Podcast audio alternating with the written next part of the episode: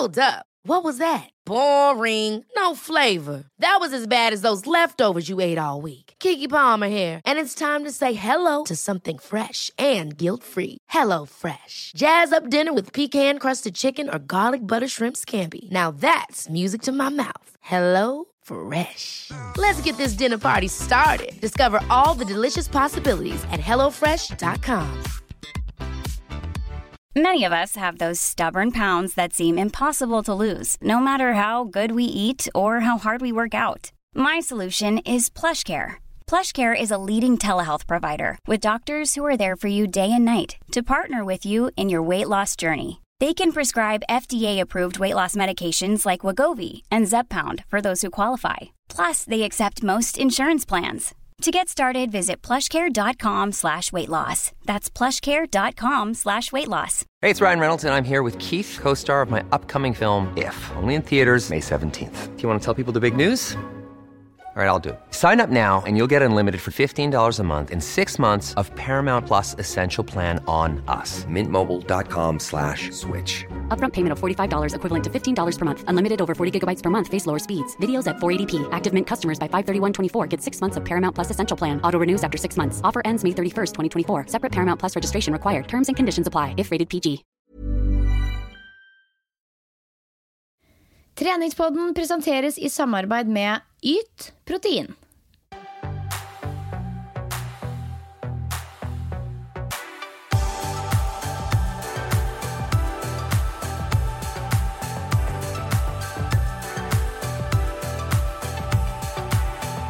Hei og velkommen til en flunkende ny episode av Treningspodden dere. Jeg føler at jeg har reist litt tilbake i tid jeg nå, for jeg sitter hjemme i mitt eget hus og facetimer med Silje, akkurat sånn som vi gjorde ni måneder når du var på tur, Siljus. Og siden da, du, etter at du kom hjem, så har vi jo møttes face to face. Men akkurat i dag så er vi nok en gang samla, holdt jeg på å si, på FaceTime. Og det, det, vi var litt rustne, men det funker jo. Det funker som bare det, og jeg har vel en liten følelse av at eh, jo nærmere, nærmere vi kommer denne fødselen til deg, Pia, så kan det vel hende at det blir noen sånne runder også fremover. Og det gjør ingenting, for det funker kjempebra. Og det er også litt sånn tidsbesparende for oss to, da. Uten tvil. altså Det er kanskje noen som lurer på det her med permisjon og meg og hvordan det blir. Og jeg kommer til å ta det roligere, men er det én ting som kommer til å bestå, så er det treningspodden. Og jeg kan jo se for meg at uh, i de liksom mest travle, livsomveltende periodene, så er det liksom treningspodden. Der skal jeg virkelig liksom lire av meg tanker og status og hvordan det går og hele pakka. Så ja, det er godt at vi liksom har denne her, Silje. Ja, det er, det er hyggelig at du er så motivert også, og så håper jeg jo at du vet det. at om ting skulle bli hektisk underveis, så er det også mulighet for å slenge inn litt ekstra gjester her og der. Ja, men jeg ser liksom for meg at jeg blir klin gæren hvis jeg bare skal gå hjemme her med den lille, lille sneipen. Men ja, nei, vet du hva? Vi, får, vi må ta det som det kommer, Vi må, rett og slett. vi må ta det som det kommer, men vi tar utgangspunkt i at treningspodden eh, bevares på lik linje som sånn den ruller og går akkurat nå. Absolutt. Og grunnen til at vi facetimer i dag, dere, det er fordi vi bare skulle spille inn ei lita intro og avslutning på dagens episode. Fordi hoveddelen, den uh, spilte vi nemlig inn i Bergen. Ja, det gjorde vi. Vi kjørte jo på med vår aller første livepod noensinne, som var utrolig gøy. Vi fylte rett og slett et eh, ganske så stort auditorium eh, på Tren sammen i Bergen. Og jeg tror nok vi var et sted mellom 150 og 200 deltakere på den livepoden. Og da var det egentlig helt vanlig podding, sånn som vi pleier å gjøre det. Bare med da et publikum. Og så var vi også så heldige at vi fikk inn en gjest som dere lyttere hadde sendt inn eh, flere forslag på. Og det var Silje Blindheim, som eh, besøkte oss og var med og snakket om temaet basistrening. Absolutt. Og det jeg hang meg opp i liksom i forkant av, det, av den livepoden der, var nettopp det uttrykket at man skal være trent for å trene. Eh, for at det her med basistrening er litt sånn fjernt og flytende for mange av oss, inkludert meg sjæl, når vi gjorde research til episoden. Eh, og selv om vi ikke nødvendigvis kom med noe fasitsvar i den hoveddelen og intervjuet med Silje, så håper jeg at det kan bidra til å Eller at vi liksom tenker litt igjennom hvordan vi trener, og hvordan vi burde trene, hvor allsidig vi kanskje burde vurdere å trene for å kunne ha kroppen vår frisk og skadefri, og ikke minst bli sterkere da, i alle årene som kommer. Ja, det er jo det jeg også sitter igjen med. At det er viktig med helhetlig syn på bevegelse og trening. Det er viktig å utfordre også de arenaene man kanskje ikke er råest på. Og det er viktig å trene variert for å, eh, for å ha en allsidig kropp uten at det da blir eh, lapskaustrening. Så det er jo på en måte det som er kanskje utfordringen i dette her. Men eh, føler at Silje kom med noen eh, gode tips underveis der. Absolutt. Og før vi Altså, vi skal jo innrømme at det, vi er jo litt spente på hva dere som lytter, syns om lyden på hoveddelen. Eh, som Silje sa, så var det første gang vi gjorde en livepod, så første gang vi hadde liksom det rigget der. Eh, vi har tatt en avgjørelse på, sammen med lydmannen vår, at vi syns det er god nok lyd til å publisere. Eh, tatt hensyn til at det er en livepod, men kom gjerne med innspill i etterkant av episoden hvis du tenker sånn Nei, vet du hva, this is not good. Eh, treningspodden skal ha høyere kvalitet, eller om du syns det var liksom ålreit. Ja. Jeg tenker at eh, nå har vi holdt på såpass lenge med treningspodden eh, at vi kan ta oss friheten til å eksperimentere litt med f.eks. lyd og livepod. Men selvfølgelig tar vi imot eh, eh, feedback fra dere om at dette ble faktisk utholdelig på øret. Da skal vi selvfølgelig gjøre det annerledes neste gang. Så veldig, veldig fint med innspill der, altså. Men før vi stuper inn i hoveddelen, så må vi ta en fot i bakken. Det er jo noe folk reagerer litt på hvis vi har episoder uten å liksom ta en fot i bakken sammen og spørre litt hvordan det går. Og det skjønner jeg, fordi det er liksom bare litt sånn Det skal liksom være på det rene. Man har tatt deg litt av tur innom hverandre. Og øh, jeg hasta jo av gårde fra Bergen etter min siste time fordi jeg skulle kjøre, kjøre videre egentlig samme dag. Eh, og dere kom dere trygt hjem med fly. Ja, vi gjorde jo det. Altså, aller først så må jeg bare si at Bergen var råbra. Nå, Bergen var den fjerde av fem byer på turné, og jeg syns at Bergen eh, skilte seg veldig ut på så mange måter. Det var helt eh, eksepsjonelt bra energi. Folk ga gjerne noe så til de grader, og var også helt rå på å komme og gi high fives og feedback og, og selfies og alt det som er veldig, veldig hyggelig å, eh, å gjøre da på disse på en måte shapeup-konvensjonene. Så jeg syns Bergen Bergen var helt rå. Etter at vi hadde vært på Bergen, så bestemte vi egentlig hele ShapeUp-teamet og instruktørteamet seg for at istedenfor å dra inn til byen og spise før vi flyr hjem, så drar vi rett på flyplassen, sjekker inn og finner oss noe mat der. Og det skulle vi nok muligens ikke gjort, for da kommer altså en gjeng med ekstremt sultne og slitne trenere som har holdt på hele dagen til en flyplass der hvor alle restaurantene stenger klokka sju. no!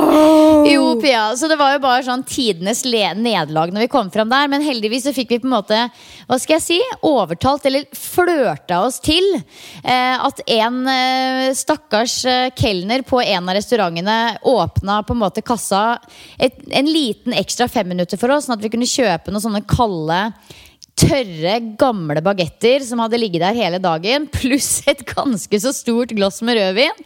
Eh, så vi fikk jo på en måte i oss noe, men på ingen måte nok. Så det var liksom, vi var ganske sultne og slitne, og vi blei sittende på flyplassen i, i tre-fire timer. Så vi var jo på en måte ikke hjemme igjen før i eh, halv tolv-tolvtida, og skulle da i gang med å lage mat.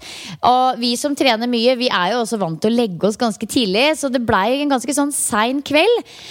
Og jeg vet ikke hva som skjedde, men jeg var altså så sliten på både søndag og mandag at eh, jeg vet ikke hva. Det kjentes ut som jeg hadde bælma en flaske rødvin rett før jeg gikk og la meg. At Det kjentes ut som noen hadde kjørt over meg med lastebil, og at jeg hadde kasta meg ut fra et stup. Altså, det var virkelig sånn at jeg våkna opp søndag morgen og bare var sånn Hva skjer her? Jøss, yes, det ligner ikke deg. Nei, og, og det var liksom sola skinte, det var søndag, jeg hadde fri hele dagen. Fikk jo liksom kommet meg opp, spiste en god frokost, tok meg en tur ut, dro på denne samvirkebondegården med ungene mine og tilbrakte noen timer der og hadde det sånn passe hyggelig. For jeg var altså så sliten at jeg liksom kjente at her kan jeg ikke bidra med noe eh, festlig, hvis du skjønner. Jeg var bare sånn robot som bare marsjerte rundt. Og så hadde jeg egentlig store planer om å ta meg en langtur um, og løpe på ettermiddagen, for da skulle ungen i bursdag. Så jeg hadde to timer hvor jeg liksom kunne liksom virkelig bare sånn gjøre akkurat hva jeg ville. Og det jeg valgte å gjøre da, Pia, når det var altså sol 16.00 på en søndag, det var å gå og legge meg. Åh, Det er så godt å høre at du også kan ha sånne dager. Nå var jeg, sånn, nå var jeg sikker på at du kom til å si at det, da gjorde jeg litt solhilsener ute på verandaen og spiste økologiske grønnsaker. Nei, nei, altså jeg gikk og la meg, sov fra fire til halv fem. Spiste middag med ungene, gikk og la meg klokka halv ni og var egentlig nesten like vrak igjen mandag morgen. Så jeg mistenker kanskje egentlig at det er ikke bare at jeg var sliten etter Bergen. Fordi eh, Bergen var selvfølgelig det, det var helt fantastisk, men jeg hadde ikke noe sånn veldig veldig slitsomme gruppetimer. Jeg hadde tre fysiske timer og denne livepoden. Og selvfølgelig totalen av hele dagen blir slitsom, men jeg tror kanskje det hadde sneket seg inn noen basillusker eller noe virus underveis. For jeg kjente liksom at det, jeg hadde så hovne lymfekjertler mellom låra at det kjentes ut som sånne svære druer. Altså Jeg var så øm mellom låra og i korsryggen. Og det kjentes ut som jeg hadde feber uten å ha feber. hvis du skjønner Så selv mandag morgen, hvor jeg vanligvis pleier å levere ungene på skolen, dra rett og kjøre liksom en knallbra styrkeøkt, så måtte jeg rett og slett bare Den styrkeøkta, den utgikk, og så gikk jeg meg heller en lang tur med eh, podkast på øret. Fordi jeg bare kjente at nå kan jeg ikke utsette kroppen min for noe ekstra stress. Men, yes, du, men du må jo ha hatt noe rusk eller basillusker i kroppen. Men så ikke jeg på Instastory at du var, du var på Barry's på kvelden Jo. på mandag? var du ikke det? Nå kommer det, Pia. Nå kommer det, For det var jeg, vet Fordi- du. For jeg har jo da eh, for en stund tilbake takket ja til et eh, Run and Relax-event. Jeg fikk melding av Vibeke Klemetsen, og når hun inviterer til noe hyggelig, så prøver jeg absolutt å få til det. For uh, jeg digger den dama. Og jeg jeg vet ikke helt, jeg har ikke tenkt så mye over det, egentlig. Jeg tror kanskje i mitt hode så skulle jeg på yoga, hvis du skjønner. Uh, jeg skulle på yoga, jeg. Så, så ja da, jeg var på event den kvelden, og det var mye stress og mas i forhold til det òg, i grunn. Fordi jeg hadde ikke bil, og var altfor seint ute, og lånte en bil av noen i huset her med en bil uten gir, som jeg aldri har kjørt før. Uh, så kom jo altfor seint til dette eventet. Det var en helt nydelig resepsjonist på Barry som guida meg inn via telefon i fem minutter. Følte meg altså så Altså så idiotisk når jeg kom inn i resepsjonen der. Altfor seint, hadde ikke klart å finne parkeringsplass, ikke funnet fram. Bare helt sånn ute å kjøre. Og så innså jeg ganske kjapt at det er jo selvfølgelig ikke yoga jeg skal på. Jeg er på Nei. Barry's bootcamp, ja. Jøss, og det, da, da kom den koblinga, liksom. Stemmer det! Og da er det jo bare Da er jeg jo i dette kjendisparadiset på Barry's, hvor jeg føler meg litt sånn halvukomfortabel. Svetten renner, ser ut som et vrak. Eh, det er jo bare å kaste seg inn i denne økta, som for øvrig var ganske gøyal. Men jeg er jo heller ikke vant til å trene på den måten, for da var det altså tre intervaller på seks minutter på mølle, og så var det seks minutter ganger tre med styrketrening, hvor fokuset var Si det. arms and abs. Arms and abs, ja. ja altså jeg har jo gjort en del økter på Barry selv. Jeg har jo klippekort der, så jeg syns det er fint å variere med. Men uh, det er jo noen av de øktene som man kanskje ikke er sånn som man vanligvis ville trent på egen hånd, for å si det sånn. Altså Jeg kan jo ikke huske sist jeg kjørte isolert trening på armene. Og når jeg da gjorde det i seks minutter ganger tre, så var jeg altså så spagetti i armene at jeg verken klarte Du vet når du løper og har denne fine lille knekken i albueleddet? Jeg løp med armene dinglende ned langs kroppen. Og, Å, det og det siste vi skulle gjøre, var jo da selvfølgelig å gønne på med noen pushups. Og da klarte jeg nesten ikke å ta pushups på knærne. Så jeg var helt most i arma. Så det var jo tidenes eh, start på uka. Og jeg tenkte liksom i bilen hjem at vet du hva, dette var veldig gøy. Eh, Det er gøy å utsette seg for litt sånn eh, ja, litt sånn ulike situasjoner innimellom. Og så tenkte jeg liksom, nå går det bare oppover. For det er et eller annet med å liksom komme inn i et sånn type På sånne eventer så er det litt gøy å føle seg litt overpå, hvis du skjønner. Kanskje liksom føle seg litt fresh, kanskje ha dratt på seg litt maskara. Kanskje være der med et par jenter man kjenner. Men det var liksom jeg vet, ikke, jeg vet ikke hva jeg tenkte. Jeg bare kom. Og det var jo selvfølgelig hyggelig.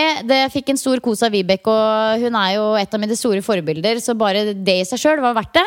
Men eh, nei, jeg kjente at både søndag og mandag for min del var eh, Jeg var sliten. Åh, altså den mandagen Jeg fikk jo invitasjon til det eventet selv, men sa jo bare nei, rett og slett fordi eh, jeg er gravid og kan ikke gjøre Det er 90% av de tinga jeg ikke kan gjøre, så det var liksom aldri aktuelt, da. Men eh, jeg kan jo se litt for meg hvordan det var, og så jo også litt bilder derfra. Sånt er drithyggelig, men det er som du sier, man ønsker liksom å komme og føle seg litt fresh og ha litt roa og kjenne at man har tid og overskudd til å være der. Eh, og herregud, det var jo Altså, Tone Damli var der, så jeg. Det var, det hele, var liksom det var hele Kjendis-Norge, Pia, samla på ett og samme sted. Hvordan var stemninga? Var det liksom sånn high fives Ja, og jovial stemning? Det var skikkelig girl power-stemning. Og ja, det var high five og hoiing og, og skikkelig girl power-stemning. Og liksom alle disse nydelige jentene i fantastiske run and relax-klær fra den nyeste høstkolleksjonen. Og det er jo bare supermoro. Og instruktøren, som het Bjørgunn, hun var også kjempeflink. Supertydelig, flink til å motivere. Så alt i alt så var det en kjempekul opplevelse. Det var bare at det var en litt sånn voldsom greie som landa på en dag hvor jeg hadde bitte litt lavt eh, energinivå, kan du si. Men du, Pia, altså jeg skal jo ikke sitte og klage. Jeg er jo frisk som en eh, fisk, og ikke har jeg baby i magen eller noe som helst. Du må jo virkelig ha følt deg helt forbanna overkjørt etter den helga. Ja, altså, men eh, det er som jeg tenkte over, som gjorde at jeg ble litt ekstra stolt over meg sjøl etter den helgen her, faktisk. For den var ganske intens. Jeg og kjæresten min kjørte jo Drammen, Geilo, Geilo, Bergen, Bergen, Geilo. Geilo, Drammen, Oslo. Fordi jeg skulle avslutte helgen i en, eh, i en navnfest på søndag.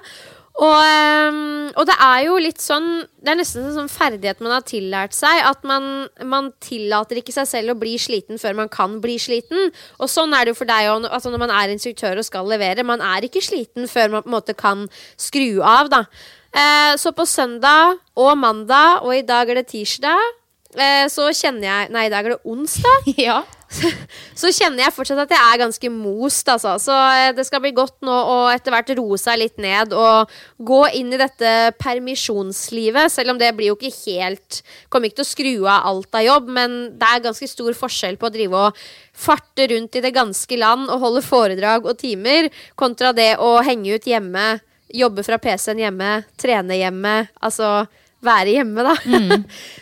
Så, eh, så det blir bra. Stolt av meg sjøl. Det var liksom siste krona på verket på min travle jobbhverdag den helgen her nå. Og nå er det på tide å roe ned. Men du, jeg er litt nysgjerrig. Fordi altså, nå, nå blei jo ikke jeg syk. Selv om jeg mistenkte at jeg kom til å bli det, så tror jeg immunforsvaret mitt rett og slett high five til det. For det har gjort en helt fenomenal innsats. Jeg er jo ikke blitt syk.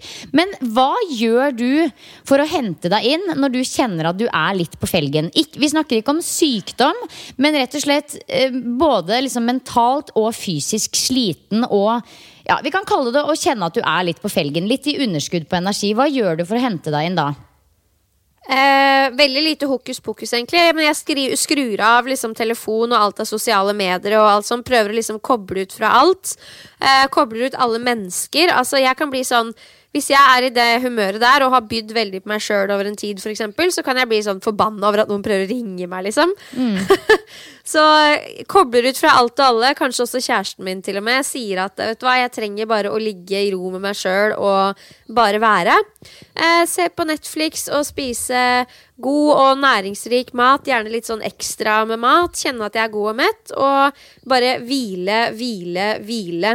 Og så burde jeg sikkert si at eh, jeg går en tur eller noe, for all del, det kan jeg jo finne på, men som regel så gjelder det bare å ligge rett ut i vater, altså. Ja, Hva med deg? Eller du drar jo på Barry's bootcamp. Ja, altså, ja, ja, der kan du se. Men altså, i forkant av Barry's bootcamp så var jeg jo faktisk flink til å bytte ut planlagt økt med gåtur. For jeg var jo ikke så dårlig at jeg hadde behov for å ligge, men jeg hadde heller ikke behov for å pushe meg på trening. Men jeg tror nok først og fremst for min del så er det dette med å hente seg inn på søvn som er utrolig viktig. Så det å liksom rett og slett legge meg helt sånn latterlig tidlig, egentlig, det er eh, viktig. Og det gjør jeg da så mange dager jeg trenger på rad. Da er det ikke snakk om å engang tenke på å se på nyhetene eller skru på TV på kvelden. Det er rett inn og legge seg når jeg har muligheten og ungen har lagt seg. Eh, Så det er vel kanskje regel nummer én eh, for å hente meg inn. Det er å legge meg dødstidlig. Og så bytter jeg ut treningsøkten med noe annet, som f.eks. gåtur eller f.eks. yin-yoga. Har jeg jo gjort faktisk en del denne uka her, som har vært sinnssykt deilig. Yin-yoga kombinert med meditasjon. Bare fokusere på egen pust og fysiske sensasjoner i disse yin-posisjonene. Og bare prøve å på en måte slappe av og ta det litt rolig uten å få dårlig som, samvittighet. Det er egentlig litt av greia, fordi hvis man skal begynne å tenke sånn Å nei, men nå er det allerede onsdag, og jeg har fortsatt ikke fått til en bra økt. Liksom, altså det, vet du hva? Blås i det. Hvis du kan unngå sykdom fordi du tar det med ro, så er det så sykt verdt det. Og, og for, altså for ikke snakke om de som faktisk er syke, bare, bare dropp den økta. Fordi det spiller faktisk ingen rolle. Nei, og Da er det så viktig å tenke på at den økta hadde ikke hatt den samme verdien hvis du hadde gjort den heller. fordi hvis kroppen er i underskudd og er uh, utlada, så klarer du ikke å hente ut det samme fra kroppen som om du hadde vært frisk. Så det er på en måte ikke noe poeng, da. Det er ikke noe poeng. Og i dag faktisk så kjørte jeg på med, med jeg, jeg, trente intervaller i dag på mølle og hadde egentlig tenkt å løpe fire ganger fire, men endte opp med fire ganger tre. Og det kjentes ut underveis som om jeg jobba med maksimalt anstrengende arbeid, og så på klokka at Nei, det gjorde jeg ikke. Og når jeg så på, på måte, frekvensen på, på mølla òg, så var jeg på ingen måte der hvor jeg pleier å være. Og allikevel føltes det maksimalt anstrengende ut. Så da, da droppa jeg det siste draget. Og det kjennes utelukkende bare riktig ut. Ja. ja. Så en liten uh, på, det, Jeg føler at influensaen begynner å herje litt nå. Jeg var i hvert fall på apoteket i stad, og da reklamerte de for uh, influensavaksine. Og jeg har fått uh, noen avlysninger fra PT-kunder i det siste som et resultat av sykdom. Så jeg tror kanskje det kommer ekstra godt med med en liten sånn ta det med ro hvis du er sjuk peptalk nå. ja, men det med influensa er litt spennende. Fordi altså, influensa det er jo Veldig mange tror at det er liksom sterk for forkjølelse med feber, men det å få det ekte influensaviruset, det er jo et helvete som ofte sitter i liksom i to, opp mot to uker. Og jeg har sett det altså Det har jo lenge vært reklamert mye for denne influensavaksinen for de som er i risikosonen for å, for å rett og slett dø av det. Det er jo over 1000 nordmenn som dør av influensa i året, men jeg har aldri egentlig tenkt at vi friske, vanlige mennesker tar det. Men nå har jeg hørt eh, venninner snakke om det, men også lest liksom flere oppfordre til å ta influensavaksina. Uh, uavhengig av om du er i risikosonen eller ikke. Og det, det, har jeg egentlig aldri tenkt på før. Men jeg vet ikke. Hva, hva tenker du om det? Nei, jeg vet, Det er sjukt. Jeg tenkte akkurat det samme. Jeg bare så den reklamen, så var jeg sånn Hm, er det noe jeg burde vurdert? Jeg tror vel egentlig ikke at jeg kommer til å gjøre det, fordi bank i bordet Jeg kan ikke huske sist jeg var sjuk. Eh, dere som har fulgt treningspodden lenge, og kanskje du, Silje, husker kanskje at det, det, var en periode hvor jeg var syk altså hele tida. Det var helt vilt. Eh, men eh, nå har jeg holdt meg frisk så lenge, så jeg satser på at eh, det er fordi jeg har klart å styrke meg sjøl innenfra og ut. Så jeg håper at, det, at jeg klarer liksom at det holder. Ja, ja, ja. Krysser fingra for det helt fram til barnehagestart. altså, det, det er jo en historie for seg sjøl. Kusina mi har en kid i barnehagen, og han er sjuk hele tida. En tredjedel det første året. I kid you not. Men det er heldigvis så lenge til at det trenger du ikke å tenke på engang. Nei, og vi burde kanskje vurdere å hoppe over til hoveddelen. Sånn at denne Eller nå har vi fått høre at folk liker at episodene er lange, da. Men de trenger jo ikke liksom bli to timer Nei, hver gang. Nei, det gjør de på ingen måte. Men ja, vi la jo ut eh, Altså Forrige ukes episode, da, som er denne ukens episode for deg og meg nå, Pia, når vi prater, den ble jo litt ekstra lang. Jeg vet ikke hva som skjedde der, men vi hadde mye på hjertet. Og når jeg la ut uh, reklame for den, holdt jeg på å si, på Instagrammen min, så så var jeg litt sånn he-he, den ble litt lang. Og da fikk jeg tilbake sånn du må aldri unnskylde deg for det. Vi elsker lange episoder, og folk tar ansvar for å dele de opp i to økter og to, to perioder. Og, ja. Så jeg tenker at noen ganger så går vi litt over, men vi prøver jo aller helst å holde oss innenfor en time. Sånn egentlig. Ja, Men Silje, én ting du må huske på. Martin Norum er ikke ernæringsfysiolog. Takk for den. Men det var egentlig veldig bra du sa, Pia. Fordi åh, det er så typisk. Altså. Jeg nevnte veldig sånn i forbifarten i forrige episode eh, at Martin Norum hadde lagt ut et spennende innlegg på Instagrammen sin. Og da, uten å egentlig tenke meg så mye om, så refererte, han, refererte jeg til Martin som en ernæringsfysiolog. Noe jeg vet veldig godt at han egentlig ikke er. Eh, og så søndag kveld, når vi skulle på en måte få publisert denne episoden, og litt sånn, så sendte jeg melding til deg, Pia, og var sånn åh, jeg dauer litt av at jeg kalte han feil tittel. Hva tenker du? Og så er det veldig sånn ja ja, skulle vi klippet ut da hele siste rest av hoveddelen for å fjerne det, eller skal vi bare stå i det? Vi velger å stå i det for å ha en uredigert podkast. Hva tror du skjer da? Jo da, alle skal fortelle meg at det er feil. Og jeg vet det godt, folkens. Det er feil. Men takk for informasjonen. Jeg er enig i at det er viktig å ha de rette titlene på de rette titlene. Men eh, da er vi alle klar over det at Martin Norum han har en mastergrad innenfor ernæring, men han er altså ikke klinisk ernæringsfysiolog.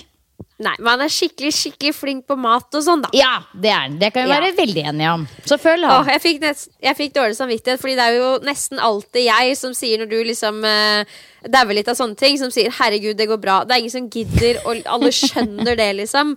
Men så har vi alltid noen som passer litt ekstra på. Ja. Og misforstå meg rett, det er egentlig ganske bra. Det, altså, det er ganske kult å ha med så engasjerte lyttere, men uh, ja. Ja, dere veit. Ja, you know, you know the drill. Men vet du hva? Vi Ja. snurrer over i hoveddelen, vi, Pia. Tut og kjør. Tut og kjør. Hei og velkommen til en ny episode av Treningspodden, dere. Eh, og til dere som lytter, jeg kan jo informere om at dette er en litt spesiell episode for meg og Silje. Vi tester nå ut og har vår første livepod. Eh, og det er kanskje vanskelig å forestille seg, men i snakkende stund så har jeg 200 spreke treningsjenter og gutter som sitter og stirrer på meg idet jeg snakker. Og det, det er noe ganske annet enn liksom det faste, vante utstyrsrommet på Myrens, men, eh, men jeg liker det. Jeg føler meg sett. Definitivt. Det er veldig veldig gøy. Og det er alltid spennende med noe nytt, som du sier. Og jeg tror at eh, det å på en måte være på plass i Bergen har, Nå har vi trent masse, vi har fått spist. Det er litt deilig å bare sette seg ned og la på en måte noen andre ta seg av eh, det som skal skje. Så da er det bare å senke skuldrene til de som sitter her, og til dere som lytter. De er mest sannsynlig ute og løper, så dere må bare fortsette med det. Men jeg må bare si det at det er utrolig gøy å være på plass i Bergen. Og det er liksom Nå har vi vært på denne turneen. Dette er by nummer fire av fem. Og det er på en måte noen byer som skiller seg litt ekstra ut. Og det jeg syns er veldig kult med Bergen, det er det enorme engasjementet eh, på timene. Og ikke minst hvor rå de som er med på dagen, er til å komme tilbake og gi feedback. Og det tenker jeg er en litt sånn reminder både til meg selv, men også til de som lytter, at når man deltar på noe som noen andre har ordna og styra og forberedt seg til, og til og med kanskje hatt skikkelig store forventninger til seg sjøl om og hatt nerver rundt, så er det så hyggelig å få en tilbakemelding. Altså Det kan være så lite som 'Det var gøy. Tommel opp.' Og så er det på en måte Det gjør litt sånn dagen. da Så det er veldig gøy å være her i Bergen, hvor folk er flinke til å komme opp, se deg inn i øya og gi en tilbakemelding. Ja, men jeg tror det er så fort gjort. Man tenker, Sånn kan jeg tenke om deg også, når du liksom gjør din greie, om det er en yogatime eller om du løper, eller hva som helst, så tar jeg liksom det for gitt at du er så god og rutinert og trygg på det at eh, du tenker liksom ikke noe over din egen prestasjon. Men når jeg går i meg sjøl, når jeg holder foredrag eller treningstimer, så er jeg alltid litt sånn Åh, håper de likte det, liksom. Og prøver å lese ansikter og styrer og ordner. Og da er det så hyggelig når dere kommer bort og bare sånn Det var skikkelig bra, jeg likte spesielt det og det. Snakkes, nå skal jeg videre. Og da er jeg sånn Det er så hyggelig med litt feedback. da Ja. eh, Og det kan vi ta med oss på, liksom, på trening og i hverdagslivet. At liksom, Når man vurderer litt sånn Shit, hun var flink, liksom. Si det! Vi må bli enda flinkere til å si det til hverandre. Ja, og ved frokostbordet i dag, da vi satt på hotellet klokka halv åtte i dag, hele instruktørtime, alle er dritnervøse. Ja. Og det, sånn skal det være. Det er sånn skal være. Men før vi går videre, vi har jo til og med en liten gjest med oss her i Bergen i dag. Eh, før vi går videre til hoveddelen, så tar vi alltid sånn en fot i bakken sammen. Silje, åssen går det? Har du det bra? Ja. Ti av ti. Ti av ti. Er ferdig med noen av dagens timer. Du har hatt cardio play. Ja, sta- kickstarta dagen med en fantastisk eh, kondisjonstime på gulv i den store salen. Fantastisk energi, masse bra bevegelser og nydelige folk. Og så var det videre med yoga, og der var det også god ro og fin, deilig energi og stemning. Og så var det lunsj. Det er alltid digg.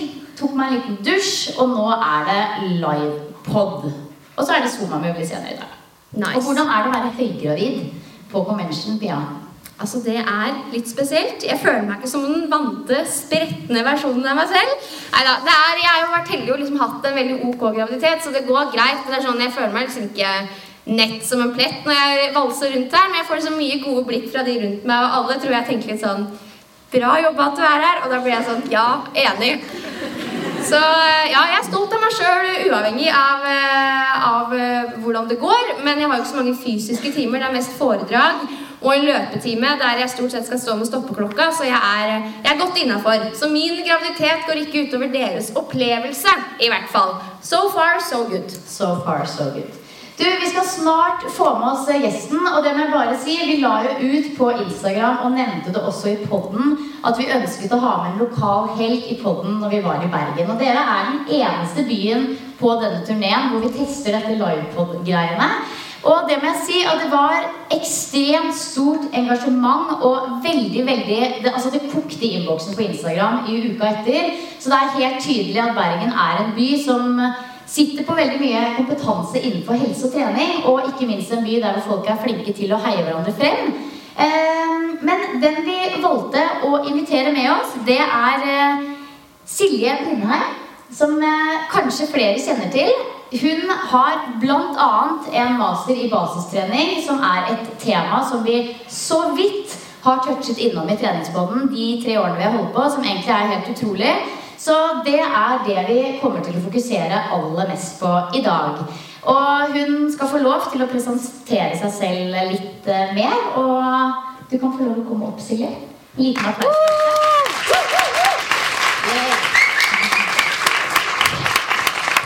Så da skal eh, Silje få lov til å ta på seg mikken. Og det, det for dere som er her nå med oss i salen, det som er fint med podkast, er at man kan klippe ut litt biter her og der. Det skjer ikke så ofte. Det er ofte one takes med oss, egentlig. Men sånn som nå, når vi bruker litt tid på å ta på mikk og sånn, så bare klipper da klippemannen vår bort det i etterkant. Ja, Vi er nok kanskje Norges mest uredigerte podkast, vil jeg tørre å påstå. Ja, Men det er alltid godt å vite at hvis det kommer noen blemmer eller noen kleine setninger som skjer titt og ofte, så kan det klippes bort, da. Takk for det. Men nå har vi med oss en gjest. Velkommen, Silje. Tusen takk. Og som Silje nevnte, du kan jo begynne med å ta en liksom, intro av deg selv og fortelle hvem du er.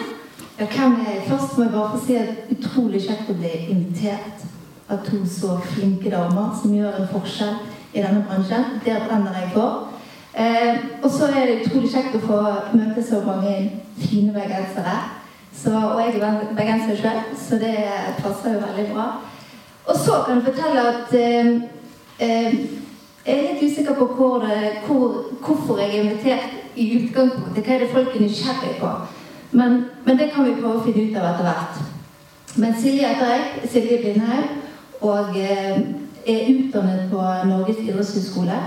Eh, har jobbet i treningsbransjen i over 20 år. Jeg begynte var 18. Jeg er 42 år i dag. Eh, jeg har jobbet med basistrening etter at jeg tok faget mitt siden 2005 og fått et enormt engasjement for det. Så stort engasjement at jeg ble gründer i et treningskonsept som bygger på denne filosofien som basistrening handler om. I tillegg er jeg pedagog, eh, utdannet PT, holder kurs for eh, Norges idrettshøgskole. Og sist, men ikke minst, så er jeg trener i Olympiatoppen innenfor dette fagfeltet. Så dette, er, dette brenner jeg for. Spennende. Og det er jo eh, artig at du sier at du veit ikke helt hvorfor du er her. på en måte. Det skal vi finne ut av sammen, og det skal vi virkelig. For det her med basistrening føler jeg at er et uttrykk som alle kjenner til her i salen. Men samtidig så er jeg usikker på om vi hadde klart å på en måte definere det. Eh, når Silje ba meg om å gjøre det, så var jeg litt sånn øh, Glad vi tok det nå, ikke når vi er i livepoden. Eh, så jeg gjorde et lite søk, og mm, på Olympiatoppen så skriver de jo bl.a. at en utøver eh, må være trent for å trene. Og basistrening som treningsbegrep det ble lansert i Olympiatappen midt på 90-tallet. Eh, Det handler ikke om noen ny måte å trene på, men et forsøk på å rette oppmerksomheten mot en viktig del av treninga. Noen vil si at dette er en form for grunntrening og- eller ressurstrening. Og jeg tenker jo For oss som sitter i salen i dag, vi ønsker jo å trene for å være allsidige, atletiske og holde oss skadefrie. Og da høres det ut som denne her, den basistreninga, den grunnmuren, er smart å vie litt oppmerksomhet til. Hva tenker du om det, Silje? Jeg er helt enig. Ja. Eh, Det er kanskje det viktigste å rette oppmerksomheten på når du begynner å trene, faktisk. Eh, Og vi hopper galant over grunnlaget. Eh, Og det er der, det er der denne basistreningen kommer inn. da. Utgangspunktet er jo er det begrep som har opphav i toppidrett. Så utgangspunktet er jo at man skal bygge en solid basis, gjøre de robuste, gjøre de trent for å trene, tåle store treningsbelastninger for å holde de skadefri, for også å kunne prestere på et høyt eh, prestasjonsnivå med så store treningsmengder som det handler om. Det er utgangspunktet for begrepet. Ja, for Hvordan ville du definert det sånn helt enkelt, hvis du bare får spørsmålet kjør 20 sekunder, hva er liksom basistrening? Det er trening for helheten. Det er hele mennesket. Det, det, det, er så enkelt som det, men det blir fort komplekst når vi skal snakke om hva er, hva er det som ligger i helheten. Og da tenker jeg, For oss som sitter her, som sagt, vi ønsker å være allsidige. Og selv om det er et begrep som stammer fra toppidretten, så tenker jo jeg at alle vi er jo interessert i å være trent for å trene. Jeg har i hvert fall lyst til å være med på en hvilken som helst gruppetime eller ta en treningsutfordring på ja, sånn medium strak arm, da, uten å på en måte skade meg eller gjøre noe dumt. Så for oss vanlige folk, hva innebærer det her med å være trent for å trene, tenker du, da? Eh, jeg tenker at eh, i utgangspunktet så handler det om å håndtere kroppen sin, mestre sin egen kropp. Eh, og da må du erfare en del ting. Du må utsettes for ulike typer bevegelser. Du må tørre å utfordre deg litt.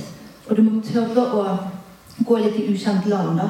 For vi velger ofte veldig stereotype bevegelser. Selv om vi trener, så gjør vi faktisk mange av de samme bevegelsene likevel.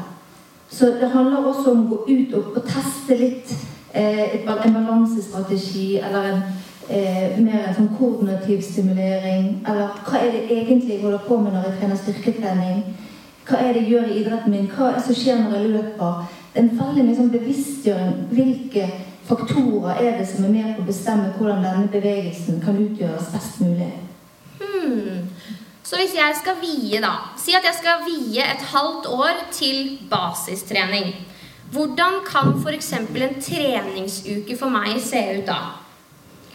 Det kommer, jeg ville sagt at det kommer veldig an på personen. Kommer an på et av favorittbegrepene ja. våre i treningsbollen. ja, men for å si det på en annen måte, da. Hvordan vil en uh, treningsuke for en mosjonist med basistrening se ut kontra en idrettsutøver? Ja, uh, det var bedre. Det er lettere å forklare. Uh, bra, Silje. nei, altså for en jeg kan, kan jeg definere begrepet litt, litt bredere enn det som vi har snakket på. Ja. Fordi at det gir en liksom klarhet i det. Så Du sier jo at dette er i utgangspunktet et, eh, et begrep som har opphav i norsk toppidrett, og det handler om prestasjonsutvikling. Men eh, uansett hvem du er som person, om du er helt nybegynner eller topptrent, så handler det om at ditt, ditt grunnlag for bevegelse bør være best mulig, uavhengig av hva du skal gjøre, hvis du skal avansere. Og så vet vi at eh, for mye belastning av de samme tingene, da blir man fort skadet. Eh, så du trenger en stor variasjon i bunn for å kunne prestere bra. I tillegg så har man en, inndeling av begrepet. Man sier at den generelle delen av basistrening det handler om å være god på det allsidige, få mange bevegelsesutfordringer, utfordres. Og dette skaper grobunn for videreutvikling og i toppidretten prestasjonsutvikling. Og der nærmer man seg mer idrettens egenart. Hva er det en fotballspiller gjør på banen? Hvilke kvaliteter er viktig for den å tenke på. Hvordan skal han eh, forflytte seg? Hvor, hvordan står han på én fot? Hvordan løper man effektive bevegelsesløsninger for best mulig teknikk? Eh, så det er en veldig sånn eh, forskjell mellom det generelle og det spesielle, som ofte er knyttet til toppidrett. Men for en mosjonist så ville jeg ha sagt altså all bevegelse beveg deg. Og beveg deg så mye du kan innenfor forskjellige aspekt. Det er liksom det første jeg ville sagt. Eh, at bevegelse for bevegelsens del. Men videre så tror jeg òg at veldig mange det jeg kaller innenfor dette begrepet, det blir litt sånn lapskaustrening. Så vi driver med alt mulig hele tiden, og så vet vi egentlig ikke hva vi gjør. Eh, så jeg, Når du driver med basistrening, så er jeg veldig for, forhenger eller tilhenger av ha et formål med økten din. Hva er det du ønsker å stimulere i denne økten, og kanskje ha et spesielt fokus på. Men det kan være du er innom hele kroppen hele tiden. Men det kan være at denne økten handler mer om balansestrategier, det handler om bekken, hofte, kontroll, det handler om overkroppsarbeid, holdningsarbeid. Eh, det handler kanskje om fullkroppstrening. Men vit hva du gjør, og hvorfor du gjør det. For ellers så blir det bare en lapskaus. Ja, lapskaustrening er jo eh, noe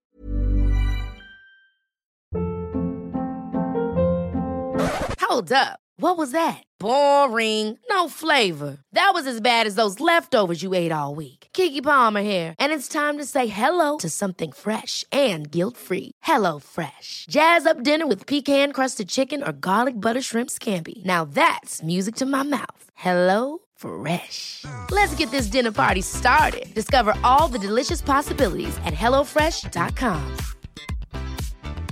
Hey, it's Ryan Reynolds, and I'm here with Keith, co star of my upcoming film, If, only in theaters, May 17th. Do you want to tell people the big news? All right, I'll do it. Sign up now and you'll get unlimited for $15 a month in six months of Paramount Plus Essential Plan on us. Mintmobile.com slash switch. Upfront payment of $45 equivalent to $15 per month. Unlimited over 40 gigabytes per month. Face lower speeds. Videos at 480p. Active Mint customers by 531.24 get six months of Paramount Plus Essential Plan. Auto renews after six months. Offer ends May 31st, 2024. Separate Paramount Plus registration required. Terms and conditions apply if rated PG. There's never been a faster or easier way to start your weight loss journey than with PlushCare. PlushCare accepts most insurance plans and gives you online access to board-certified physicians who can prescribe FDA-approved weight loss medications like Wigovi and Zepbound for those who qualify. Take charge of your health and speak with a board-certified physician about a weight loss plan that's right for you. Get started today at plushcare.com slash weight loss. That's plushcare.com slash weight loss. plushcare.com slash weight loss. Noe vi også er veldig godt kjent med, og det er jo en evig utfordring det her å løse kombinasjonen av mye variasjon, men også spesifisitet, sånn at man faktisk rekker å bli god på noe. Og det er kanskje litt lettere når man bedriver en idrett, for da er det veldig sånn tydelig hva suksesskriteriene er. Men når du bare er mosjonist, ikke at vi skal kimse av det, eh, så er det litt vanskeligere på en måte vite hva man skal ha fokus på. da. Men eh, kanskje å dele det inn litt i perioder i hvert fall kan være smart. Ja, perioder. Ofte har en mosjonist noe de ønsker å bli bedre på. Det, altså det, det hjelper ofte. Hvis du har en PT, da, så, så får du fram noe de ønsker å forbedre seg på. Eh, ofte ser du ganske fort, da, hvis du har et sånt helhetlig perspektiv som, som jeg har på bevegelse, så ser jeg veldig fort hvor skoen trykker. Eh, handler ofte om mobilitet. Altså at de er for stive i enkelte ledd. De kommer ikke ut, så det kan begrense teknikken. I tillegg så handler det om at de ikke har kontakt med sin egen kropp. Så må lære de å kjenne etter i egen kropp. Hva er skjer nå? Hva er det du kjenner på nå? Og hvordan kan du gjøre det på en litt mer effektiv måte? Eh, hvordan kan vi overføre dette hvis du vil bli god å løpe? Hva er viktig for å løpe, da? Og så må du gjerne se personen løpe. Så må du se på strategier han har. Og så må du se her er det litt ustabilitet i hoften. Bruker du magen din? Bruker du fristen din? Har du et aktivt fotisett? Hvordan er overkroppen din? Er veldig sånn, altså Du går inn og analyserer og egentlig ser på hele bevegelsen. Og jobber du med bevegelse, så ser du det ganske fort. Du ser ganske fort hvor skoen trykker. Og det er små justeringer, og så er det veldig viktig for det totale bildet. Det er jo veldig interessant det her med mobilitet. Jeg har jo mange kunder som kommer til meg og klassisk ønsker å bli sterkere. Det ønsker man jo selv også. Men, og så tenker man at å, det er styrken som er min begrensende faktor. Men det jeg opplever hos veldig mange, og også hos meg selv før jeg startet med Zoom-move, eh, var at mobiliteten min var såpass begrenset at jeg fikk på en måte ikke til fulle, gode bevegelser i de ulike øvelsene. da. Så det var ikke på en måte styrken jeg måtte tenke på først, det var heller mobilitet. Jeg vet ikke om du kan kjenne deg inn i det, Silje, for jeg føler, føler at du liksom alltid har vært som gummidame. Men Jeg mobilitet er litt sånn Jeg har jobba beinhardt med mobiliteten, men jeg også. Jeg er ikke mobil av natur. Så det er mange timers arbeid bak min mobilitet. Men hva tenker du at du får, altså hvordan er den mobiliteten viktig i andre typer trening utover liksom yogaen og sånn? Det er kjempeviktig. Jeg føler at det å ha god mobilitet skaper så mange muligheter som jeg ikke hadde før. Men hvis du kan nevne Det er sikkert kjempevanskelig. Men hvis du kan Utfordre deg nå. Hvis du kan nevne fire øvelser innenfor basistrening da, som du tenker at er superviktige for de aller fleste, hvilken ville du trukket fram? Det er veldig upopulær nå, da, men eh, eh, jeg har ingen favorittøvelser. Men jeg nei, ingen favorittøvelser. Eh, men jeg har favorittema, altså kvaliteter og ferdigheter, som jeg ser går igjen. Jeg brenner veldig for balanse. Jeg ser at alle jeg møter, toppidrettsutøvere og vanlige mosjonister, de trenger balanse. Stå på én fot, folkens. Tren med ytre belastning. Jobb med ulike kreative løsninger rundt eh, bevegelser på én fot. Det er så verdifullt. Bruk foten din, fest deg til underlaget. Vit hva du holder på med i foten din. Og så får du så mange synergier oppover. Stabilitet i hoften, sterkere overkropp, sterkere holdning. Altså you name it. altså. Balanse er ekstremt det. Begynn med yoga. Ja, med yoga. Yoga er fantastisk. Ja. Og så er jeg veldig tilhenger av å jobbe med bevissthet rundt hofte, bekken. For det gjør noe med holdningen din. Eh, denne boksen her, den er eh, utgangspunktet for det som skjer ned, og det som skjer opp. Hvis du ikke har kontroll her, eller kontakt med dyp skjermmuskulatur, hvordan er bekkenet ditt plassert, hvordan er hoften din, så får du helt feile eh, linjer, helt feile kraftoverføringer, og du får belastningsskader. Så, så det er noe med dette apparatet her, og jeg har ingen favorittøvelser. Jeg liker å variere og, og være kreativ rundt tilnærmingen min. da. Um, det var to. Uh, så liker jeg kroppsøvelser. For det, det gjør noe med koordinasjonen din. Det å samordne armer og bein, det er utrolig verdifullt. Opp og ned, frem og tilbake. Burpee er en fantastisk variant av det. Eh, altså det med å komme seg ned på bakken, komme seg opp igjen, hente kraft fra underlaget, hoppe litt, hoppe til siden, ned på Altså leke. Det er rett og slett lek, altså. Og de helkroppsøvelsene som du nevner, bl.a. burpee, det er jo på en måte summen av det du snakker om med tanke på balanse, og spesielt det å styrke hele linja. Altså Alle vi som er her i rommet, klarer å gjøre en burpee. Vi klarer til og med 100 burpees, men hvordan de ser ut, det er en helt annen sak. For det å evne, opplever jeg, da, å ha med seg den gode kroppskontrollen som du snakker om, inn i en burpee eller en knebøy eller en markløft eller en clean, for den saks skyld, det er jo der utfordringa ligger. Og for å klare å gjøre det, så opplever jeg at man må virkelig ta det tilbake til scratch for å klare å få den kontakten med kroppen. da.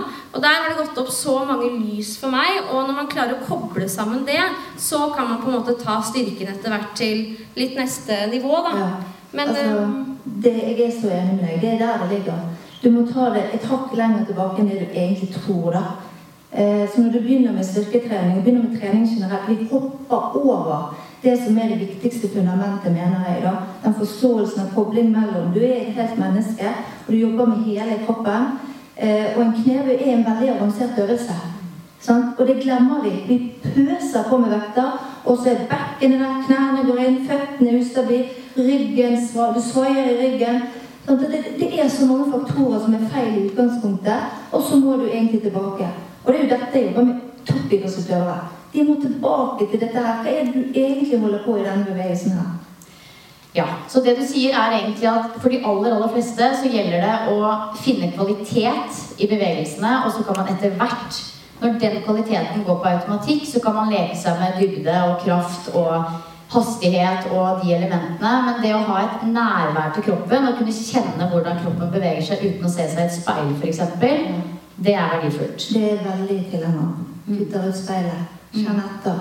Det er det, det er det det handler om, da. Det gjør du også i yoga. Ikke. Denne episoden er sponset av yoga. Nei, men det er jo der vi utfyller hverandre. Vi kommer jo litt fra, litt sånn, eh, fra to ulike verdener. Men eh, jeg har lært så sinnssykt mye av Silje når det kommer til de tingene her, og yogaens verden. Og så håper jeg at du også lærer litt av meg. Jeg har lært masse av deg, Bea. Så hvis vi prøver å summere opp disse ferdighetene Hvis man ønsker å liksom gå ut herfra i dag og tenke at jeg skal bedrive litt basistrening, jeg skal i hvert fall dekke de viktigste egenskapene som utgjør basen min, så er jo i hvert fall det da balanse, som har snakka om, og kjernekontroll. Ja. Um, Stabilitet. stabilitet. Mobilitet. De to går i ett. Eh, Påvirk koordinasjonen din. Gjør forskjellige ting med kroppen din. For akkurat det med koordinasjon, det føler jeg er noe som blir litt glemt. Altså Det er jo noe som vi gode, gamle gruppetreningsinstruktører er ekstremt opptatt av. Både koordinasjon og romforståelse. Men det er kanskje ikke De som liksom kommer rett fra utsida og, og blir kasta inn i styrkeverdenen nå, de er kanskje ikke så opptatt av koordinasjon. Hvorfor er det viktig? Hvordan skal man overbevise folk om at det er viktig? Uh, ja, det er et godt spørsmål, men det handler jo om det handler om forståelse da, av hvordan kroppen din eh, opererer i forskjellige bevegelser. Eh, og har du et stort repertoar, gjort mye med kroppen din, så kobler du det mye lettere til hvilken som helst bevegelse, f.eks. en knebøy. Du har vært gjennom et repertoar, gjort mye. Du har vært gjennom en knebøy og en utfall og et spensthopp når du driver med koordinasjon, uten at du kanskje har tenkt over det. Og det gjør noe med det bevegelsesrepertoaret du bygger opp der i den kombinasjonsbiten, da, som gjør at det er lettere for deg å koble nye bevegelser når du skal jobbe, jobbe med en teknisk ting som f.eks. knebøy. Um, så det handler mye om det. Så det er et nevromuskulært samspill. Sant? Sånn at det, hodet må jobbe. Uh, det må gi signaler til kroppen for hvordan man skal bevege frem, tilbake, sidelengs og alle disse tingene. Det der orientering i rommet. Og Det er derfor jeg tenker at det er god, gammeldags gruppetrening, som bl.a. jeg kan kanskje kimse litt av, bare sånn ha-ha, litt av step-time, no stress. Men det var vel jeg var på chartertur med Sølvholt si, treningsreise, og så skulle jeg være med ham på en step-time, og han var sånn Det her er en superenkel time. Det her klarer de fleste. Og altså, Jeg kåla så mye, og jeg ble helt skremt av meg sjøl over hvor dårlig koordinasjonen min var, sammenligna med da gruppetreningsdamer på 50-60 eh, år som tok dette her umiddelbart. Og det var da jeg ble litt skremt over hvor dårlig min egen koordinasjon var. da. Altså Det var sånn Så løfter vi venstrearmen, høyre. Venstrearmen, høyrearmen. Altså Det var helt sjukt. Og derfor tenker jeg at gruppetrening er bra, fordi du får trent nettopp koordinasjonen og evnen til å liksom følge med og være litt sånn kjapp i reaksjonsevnen, samtidig som du får deg en sabla god, god treningsøkt. Så nå, nå, våkner gruppetreningsdamene her. Ja, ja. ja, her er det en god oppdragelse. Ja. Men eh, den koordinative evnen, er den trenbar på lik linje som alle andre fysiske egenskaper? Den er veldig trenbar. Og du bør, du bør jo stimulere barn. Altså, barna har jo en enorm evne til å absorbere eh, allsidige bevegelser. Så det grunnlaget du legger i barneårene, det kan du ta med deg inn i voksen alder. Eh, så jeg eh, ville jo sagt at begynn med barna. Eh, men apropos det med koordinasjon som du nevner der, og gruppetrening det er, jo, gruppetrening det er jo en koreografi de ofte har. da. og så lærer de seg den, og så blir det et mønster de blir vant til. og jeg er veldig tilhenger av å bryte mønsteret der. og koordinasjon trenger ikke handle om koreografi. Det er viktig at gutter vet. For de er veldig redd for dette høyre-venstre-opplegget. Eh, og jeg er jo tilhenger av at du kan drive koordinasjon helt fri for koreografi. Det handler om timing, rytme, rytme romforståelse, øyehånd, øye-hånd, øye-fot, balanse. Så det trenger absolutt ikke være gruppetrening, eh, men bare lek eller andre typer bevegelser. Crossfit-lignende, sirkeltrening. Altså alle disse tingene påvirker koordinasjonen koordinasjon i stor grad. Mm. Som vi har snakka om, så er du en dame med masse tyngde og erfaring og kompetanse. Det har vi også lært nå. Og du er jo bl.a. gründer av treningskonseptet Basisball, som befinner seg på timeplanen rundt omkring i det ganske land. Jeg husker jeg var så heldig å få testa det når du kom for en fem-seks år siden med Kari Jokkesson på høyresida. God morgen, Norge var der. Og ja, det var når dere lanserte konseptet. Og jeg husker jeg kom inn døra, så var jeg sånn Ha-ha, trening med en ball, null stress. Altså, jeg blei så sliten. Og, fikk, altså, og det var sånn, jeg skjønte ikke helt hvorfor jeg ble sliten, for det var så mye sånn uvante bevegelser og ting som jeg ikke hadde vært borti før. Eh, som da dere beskrev som basistrening, blant annet. Mm. Du kan jo begynne med å bare fortelle litt om tanken bak treningskonseptet basisball. da. Ja, altså tre, eh, Ideen kom egentlig Jeg startet det med, med Siri Lind, som er min partner i Basisball. Eh, og ideen er vel egentlig det at eh, vi ønsket å gjøre basistrening tilgjengelig til folk flest. For begrepet kommer inn i norsk treningsterminologi som eh, gjennom toppidretten. da, Så tror man ofte at det er det toppidrettsfolk skal drive med. Mens jeg, jeg jobber jo i toppidretten, men jeg ser at dette har alle så utrolig godt av. Eh, og det var egentlig Folk må forstå hvor bra trening dette er for folk flest. da. Så skredder vi det. Vi er opptatt av kompetanse. Vi skreddersydde tre, tre ulike konsepter i dag. Og så har vi denne medisinballen som er ulik vekt, som gjør at du må løfte på en vekt i alt du gjør. Det er derfor du også blir utrolig sliten. Eh, det er mye tyngre enn eh, din egen kropp. Og så må du flytte på noe hele tiden, så du må hele tiden jobbe med stabiliseringsmuskulaturen din, kjernemuskulaturen din, balansen din. Så får du den kondisjonseffekten fordi at du bruker hele kroppen. Ehm, så formålet var jo bare å la folk få begynne med systematisk basistrening også i treningssenterbransjen, for den kjente vi godt. Og der var kanskje der vi tenkte at vi, der klarer vi å spre oss fortest og få mest kommersialisering rundt det. For vi må jo, vi må jo selge det. Det er perfekt for deg og meg, Pia, for vi er jo veldig forskjellige. Men det er én ting vi har til felles, og det er at vi er litt redd for ball, tror jeg. Ja. Ja. Men denne ballen skal ikke kastes, den skal Nei. væres. Og flytte da-. Lite kast, men du trenger ikke kaste den heller. Så, Ja. ja. Da er vi litt tryggere, i hvert fall. Ja. Så basisball er jo en måte som vi vanlige folk kan bedrive litt basistrening på, da. ja, og det er kjempegøy, da. Det er fantastisk gøy. Dette er det må dere prøve. Men for å runde av dette her med basistrening for folk flest, da. Du ser jo øh, masse av ulike individer trene. Er det noe du ser at mangler hos folk flest, hvis vi skal tørre å generalisere litt, som du tenker at du kan oppfordre oss i salen til å kanskje gjøre litt mer av? Som Ja, det er basistrening. Ja.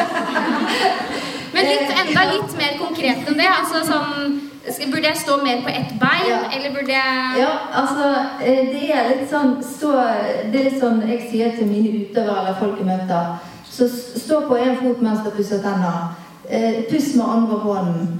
Eh, altså, eh, hvis du skal eh, Puss med andre hånden. Eller motsatt hånd av det du pleier å gjøre. Det gjør vi i kveld, dere. Ja, På ett bein. ja på ett- på et fot. Bein. Ok. Det er greit. Ehm, og tør å bryte ditt eget mønster, for alle har vi egne mønster. Jeg må gå i meg sjøl hele tiden. Eh, for jeg er ikke noe Jeg, jeg, er lik som alle andre. Eh, vi går inn i et mønster, og så gjør vi det. Så du må, du må være bevisst. Bevisst på å ta andre valg enn det du vanligvis hadde gjort. Ta en ny øvelse neste gang. Gjør den på en litt annen måte. Bruk hodet ditt mens du trener. Kjenn etter på hva du faktisk driver med. Og ikke bare tren. Vær til stede. Åh, jeg kjenner jeg nå litt på tampen blir veldig nysgjerrig på hva du tenker om altså crossfit og den trenden der at man bare mater på så fort som mulig. Det har vi 20 ikke tid til. Altså Det er ikke så mye tilstedeværelse de siste fem minuttene der. Hva, hva tenker du om det? Altså Jeg har sett teknikken min på tampen av en crossfit-økt i en burpee f.eks. Det er ikke, er ikke nødvendigvis sånn veldig fint å se på. Nei, altså Det er mye bra med, med crossfit, men jeg er opptatt av kvalitet i bevegelser. Eh, og der pøser vi på med altfor mye høyt tempo og altfor mye vekter. Eh, og som sagt, du er ikke til stede et sekund på de siste rundene dine. Og det er ikke jeg tilhenger av. Det er ikke jeg tilhenger av. Det er faktisk noe jeg har også hatt fokus på å prøve å bli bedre på. Å kjenne at man har en god teknikk, selv om man på en måte er midt i en amrap og driver med thrusters og anstrengende øvelser. Og du må ta ned tempoet litt og gå enda litt mer inn i din egen boble. Men det er ganske deilig når du også holder på med sånne økter, men kjenner at du fortsatt jobber med kroppen på en god måte. At du presser ifra der du skal, at du har god kontakt med kjernen. Og i hvert fall nå som jeg har vært gravid, så måtte jeg ha kontakt med kjernen for å kunne gjøre burpees. Og så måtte jeg jo stoppe når jeg kjente at jeg mista det. Så ikke så bula det ut her og der.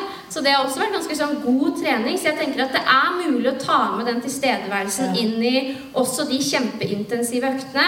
Men der ligger ansvaret litt hos oss selv, da. For det er begrensa hvor mye en instruktør kan liksom gå rundt og minne deg på liksom Husk på tilstedeværelsen din nå. Altså det, det sitter i deres kroppskontakt, da.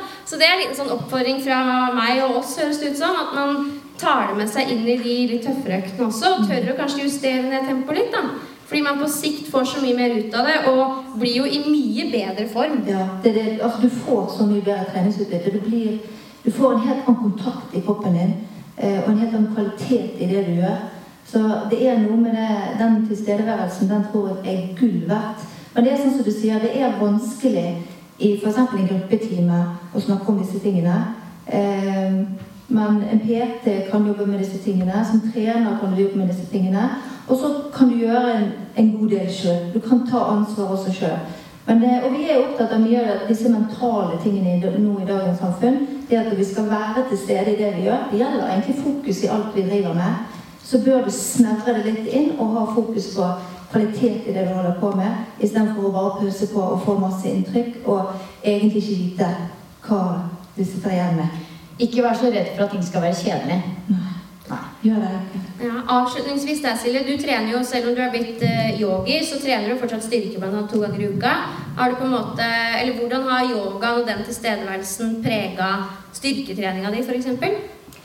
Egentlig ikke sånn veldig mye, tror jeg. Det er nå du skulle komme til Ja, det siste skulle jeg komme med en skikkelig juicy pose, men det er styrketreninga mi er relativt litt som før. Men jeg er kanskje litt mindre redd for å bare gjøre ting litt seigt og sakte og Og at ikke ting trenger å være så eksplosivt. Og, og ja, at jeg kanskje er litt mindre redd for å være litt seig og Ja.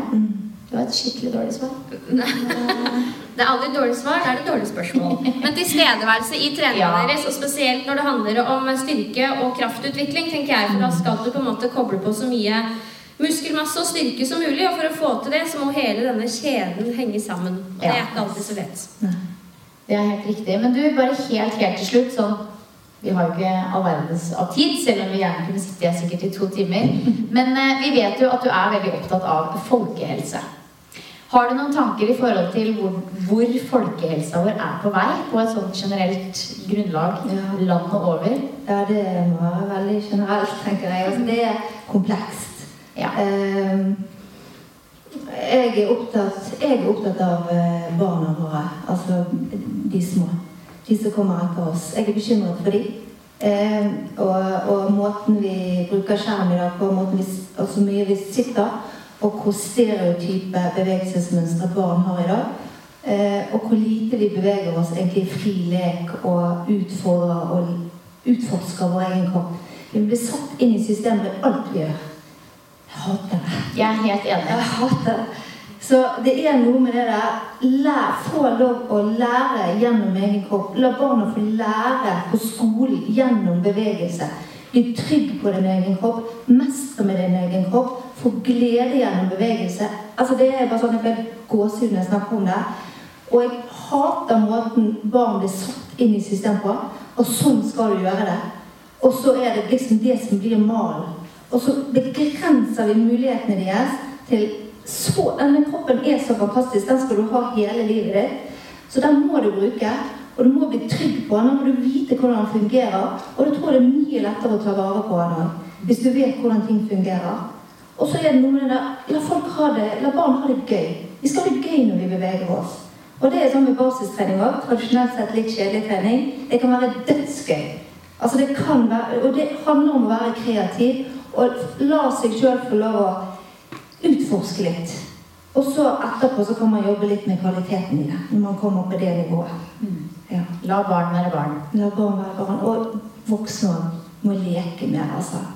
Vi må bruke kroppen og ha det gøy på andre måter enn akkurat sånn som vi er vant til å gjøre det. Det.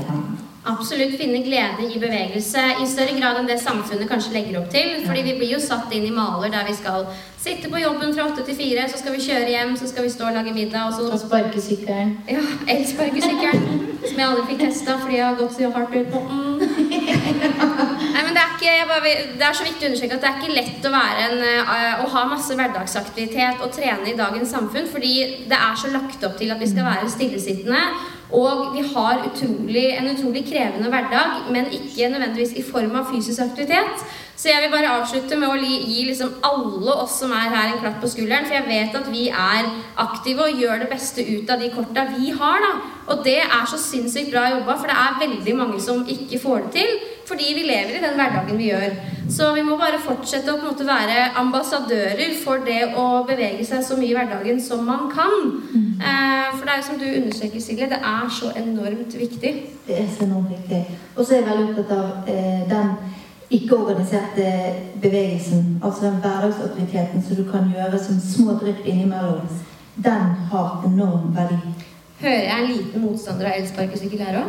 Ja, det kan jeg. Du var den ene siden i tillegg. og så står det- Er ikke noe basistrening i det? Vi kan starte sånn i stedet for bomme, bompartiet, vet du, så blir det nå sparkesykkelpartiet. Jeg skal ikke ta den her og nå. Det får bli nesten i livepod. Eh, ja, skal vi ta noen spørsmål fra salen? Hvis det er noen som lurer på noe, så er eh, now's the time for å slenge opp en hånd. Det er lov. Ingenting er flaut eller rart. Helst innenfor temaet. Det er så gøy, for innfri, i 90% av tilfellet så er det liksom 100 Ja, det er sånn til Pia at Vi må sette av sånn 50 minutter til spørsmål. Vi bare Ingen. Kommer det noen spørsmål. Men hvis dere har noen, så er det også mulighet til å komme bort etterpå. Selv om vi må løpe litt videre fordi vi skal ha timer, så har vi litt tid. Ja, jeg tror det her med spørsmål har mye å gjøre med at når man er på en så aktiv dag, så er det digg å bare lene seg litt tilbake og skru av litt òg. Og det er som jeg alltid sier, at det er fullstendig lov. Eh, tusen hjertelig takk for at du tok deg tid til å komme, Silje. Og til dere, både til dere som lytter, men også til dere som s- ser på, stirrer. Eh, tusen takk for at dere tok dere tid og, og ville høre på oss. Det var en veldig sånn fin setting å dele kunnskap på, egentlig. Så dette frister til gjentakelse. Neste gang blir det på utested med et glass vin, kanskje. Oi, det er Ja, når du er født. Ja, ja så bare få ut eh, knerten, og så er jeg klar. Ok, over og ut fra Bergen. Woo!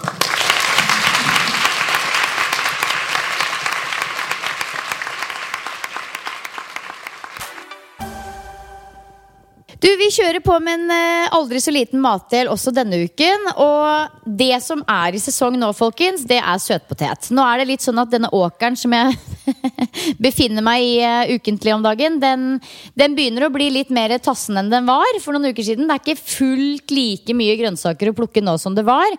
Men en av de tingene som faktisk kom denne uken, det er søtpotet. Så vi har plukka søtpotet og spist masse søtpotet. Og noe jeg tenkte å minne om, som vi har delt i treningspodden tidligere, men som faktisk det er en klassiker, så jeg deler den igjen, det er søtpotet pizzabunn. Du kan gjøre det Ja, for det er faktisk digg, altså. Og den oppskriften som jeg alt, Det er liksom min go to-oppskrift. Det er eh, Linda Stuhaug Yes, sin oppskrift. Som for øvrig jeg så eh, skal dele, eller hun skal gi ut nok en kokebok, så det er jo kanonkult at det ruller eh, så bra for henne om dagen. Hun har en søtpotet pizzabunn. Hvis du bare googler søtpotet eh, pizzabunn, så kommer mest sannsynlig hennes oppskrift opp først. Og den består av ca. 800 gram søtpotet. Det er ca. to store søtpoteter. 200 gram havremel, eventuelt en annen meltype. Tre egg, to teskjeer bakepulver og krydder etter eget ønske. Og her pleier jeg faktisk å bruke en del krydder for at det ikke skal bli bare søtt. Jeg pleier å bruke både salt og pepper, litt chilikrydder, litt forskjellig. Så det du gjør er at du koker opp disse søtpotetene i biter, eller det er i hvert fall det jeg pleier å gjøre. Smeller alt i en bolle, bruker stavmikser, og så gnir jeg det utover bakepapir, holdt jeg på å si. Tar en sånn slikkepinne og gnir det utover, så det blir en ordentlig stor eh, firkanta pizzabunn. Steker den i ovnen uten topping først. Og når den er sånn god og crunchy og gjennomstekt, tar jeg den ut. Kanskje jeg lar den hvile litt på benken før jeg smeller på det jeg elsker å ha på toppen. Og der er vi jo alle forskjellige. Men den er jo ikke god og crunchy når du tar den ut av stekeovnen. Altså, fordi det her er problemet mitt med søtpotetpizza. At det, det blir alltid litt av sånn vassen lefse i bunn. Og for all del, den er Ja. god, og jeg er ikke kresen, jeg, altså, men den er ikke sånn Er den crispy hos deg, altså? Ja, men jeg pleier å kjøre på med sånn grill på slutten. Ah, Da Ja, er det kanskje da trikset, blir den crispy. Og så tror jeg det er lurt å ikke ta på toppingen før den har kjølt seg ned, for da blir det sånn soggy. Ok, mottatt. Så, men jeg er i hvert fall, altså her kan du jo velge hva du vil. Jeg er veldig glad i å bruke f.eks. krem fresh, rød pesto, rød løk, eh, kanskje litt soltørka tomat, fetaost, masse deilig ost. Og steke den. Eh, men her fins det jo selvfølgelig én million ulike variasjoner. Jeg ga jo for eksempel også tips om brokkoli på pizza for litt siden, som for øvrig er en klassiker. Så her er det bare å go crazy med søtpotetpizza. Vet ikke om det er en klassiker for oss alle, men det er i hvert fall noe man kan teste. Det er noe som går an å og teste. pepperoni og ost er en klassiker på pizza. Jo, det er, det er kanskje, det er kanskje det. Det er faktisk Det kan jeg ikke huske sist jeg spiste.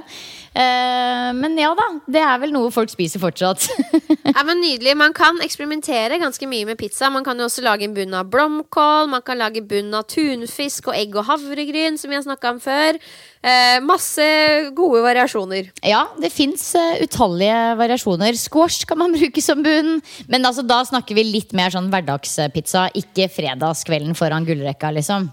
Nei, enig, men faktisk En av mine store stoltheter som eh, rosa-blogger er at hvis du søker på treningspizza og Pia Seberg på Google, så kommer min oppskrift opp. Altså, Hvor fantastisk begrep er ikke det? Treningspizza. Hva, hva består den av? Nei, altså Det er jo bare en uh, vanlig, litt ekstra sunn bunn som består av havregryn og havremel og egg og noe greier. Ja. Men uh, jeg bare er så glad i det uttrykket treningspizza. Treningspizza. Ja, det er utrolig hvor enkelt det er å bake inn eh, de mest ordinære ting i fancy, fancy innpakning. Ja, ja. Herregud, det er jo det stillingen til en rosa-blogger er. Ja. Så bra. Nei, men vet du hva, Pia? Vi krysser fingrene for at folk har fått uh, mye ut av denne episoden, og at lyden er såpass at man i hvert fall forstår det som blir sagt. Uh, som, vi må jo bare igjen si det. Første gang vi tester dette her, så vi har stor forståelse for at det kanskje ikke er eh, helt perfekt nå første runde, men uh, satser på at dere i hvert fall har fått mye godt ut av gjesten, som er en fantastisk eh, kunnskapsrik og bra dame. Absolutt. Kan jeg bare avslutte med å dele en, sånn, en skikkelig flause som jeg gjorde i Bergen? Å, herregud. Ja. Eller jeg vet ikke om det er det for folk flest, men for meg så er det sånn der, eh, det gjør vondt i yrkeshjertet mitt, liksom. Jeg står og holder foredrag, et foredrag som jeg har holdt før om på en måte grunnleggende mental trening, så jeg tenker at eh, tenkte liksom det her går av seg sjøl. Men jeg veit ikke om det er gravidhjernen min eller hva det var, men jeg ble tydeligvis veldig revet med. Og idet jeg er ferdig med på en måte det jeg tenker oppi mitt hode er 30% av foredraget, så ser jeg ned på klokka og ser at jeg har gått to minutter over tida. Å, dæven. Og altså, Det her sier jeg bare til holdt jeg på å si deg og dere, fordi det, jeg syns det er så sånn Altså, Man skal aldri gå over tida, enten det er foredrag, gruppetrening, hva som helst. Eh, heldigvis så var jeg sånn OK, sorry, folkens, jeg kommer til å gå litt over tida. Går det greit? Og alle var veldig forståelsesfulle, men det var helt sånn derre da fikk jeg sånn følelse av at ok, nå må du trekke deg tilbake og føde denne ungen, liksom. aldri, aldri, aldri skjedd meg før. I, liksom, I take my pride i å avslutte på minuttet. Så jeg bare kjente på den angsten, at den kom tilbake nå. Og jeg må si en ekstra unnskyld til uh, de som var i Bergen. Vi landa på begge beina, altså, så det ble ikke så mye over tida, men det er sånn Ja, du kjenner følelsen. Ja, jeg kjenner den veldig godt. Vi er jo ekstremt punktlige på tid, begge to. Og vi vet, jo, vi vet jo verdien av å være ferdig på tida, for folk skal få lov å løpe videre og sånn. Men en gang iblant, Pia, så tror jeg alle kan holdt jeg på å si, gå på en smell. Det er jo ikke akkurat å gå på en smell, det er jo helt menneskelig. Og det med eh, foredrag er jo på en måte også litt annerledes enn en sånn ferdig koreografert time hvor ting ruller og går, og du, sangene er lagt opp til ulike ting. Og da er det nesten umulig å gå over tida. Men med foredrag så kan det jo på en måte oppstå ting som gjør at du må gå litt grundigere inn i tematikken eller besvare noen spørsmål. Og det er jo fort gjort, da. Ja da, absolutt. Og jeg tror bare grunnen til at jeg også henger meg litt opp i det, er fordi jeg er så bevisst på det selv. Altså sånn, Hvis jeg skal på en gruppetime, og jeg merker at instruktøren bruker eksempel to ekstra minutter på å stå og prate med en person før de setter i gang. Oh. Altså da, Det begynner å ryke ut av øret på meg, liksom. Og da Ja. står jeg og tenker 50% av meg tenker 'herregud, nå er du sær, slapp av'. Andre delen av meg tenker sånn 'nå går jeg snart', i protest, for dette har Ja. ikke jeg tid til. Ja, nei, men Jeg er så enig med deg. Og Vi har jo hatt Eva Katrine Thomsen på podden før, som har snakket om gruppetrening og hvor viktig profesjonalitet er innenfor gruppetreningsyrket. Og hvorav eh, statistisk sett de instruktørene som har best belegg på timene, er de med størst profesjonalitet, blant annet. Og profesjonalitet handler jo i veldig stor grad om å være punktlig og presis. Absolutt. Så ja, en påminner påminner til alle instruktører om å være det. Ja, men vet du hva, Pia? Jeg tenker at uh, det går fint. Du var jævlig gravid i helga! det tror jeg de fleste- la merke til. Og jeg tenker at det er en god unnskyldning i seg sjøl, Ja, det er unnskyldning. Altså, Jeg gruer meg til de dagene jeg ikke har den unnskyldningen. Fordi det kan jeg alltid skylde på nå for tida. Nei, men nå, Om tre-fire uker, Pia, så kan du skylde på ammehjerne. Ja, og hvor lenge varer det egentlig? Nei, Det tror jeg er til du er eh, ferdig å amme og godt så det, og vel så det. Og det er jo Nå skal ikke jeg legge ut om de hormonelle endringene og hva som skjer, for jeg er ikke så inne i akkurat den, eh, det feltet akkurat nå, kjenner jeg. Men jeg vet jo det at du skiller ut en del hormoner under amming som gjør at Som rett og slett er der for at du skal konsentrere deg kun om deg og ditt barn. Og det gjør at du blir ganske fjern, og du blir ganske ego. Og det er, en, det, er grunn, det er en grunn til at du skal være det. For du skal kun bry deg om deg og ungen din, og alt annet blir ekstremt uviktig. Og tro meg, det kommer du til å kjenne på. Herregud. Ja, det, det blir spennende. Men det passer godt overens med at uh, de kommende månedene så har jeg ikke noe ansvar for noe annet enn meg selv, mine kanaler, min blogg og da denne kiden. Så da Mm. har jeg lagt opp riktig. Det høres ut som en knallplan. Jeg gleder meg så ja, til å møte mamma-Pia. Nå er det ikke lenge igjen. jeg, og, altså, jeg klarer ikke å se det for meg. Det er meg og pappa. Vi er på en måte litt sånn like typer. Og han er sånn Jeg klarer ikke å se for meg deg som mamma. Altså, begge, både jeg og han er sånn Dette Ja. kommer ikke til å gå. Dette Det kommer til å falle på plass.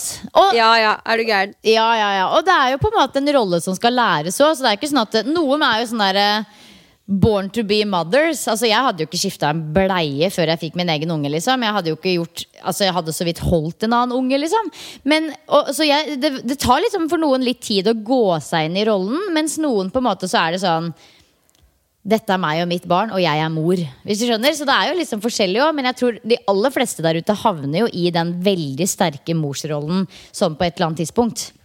Ja.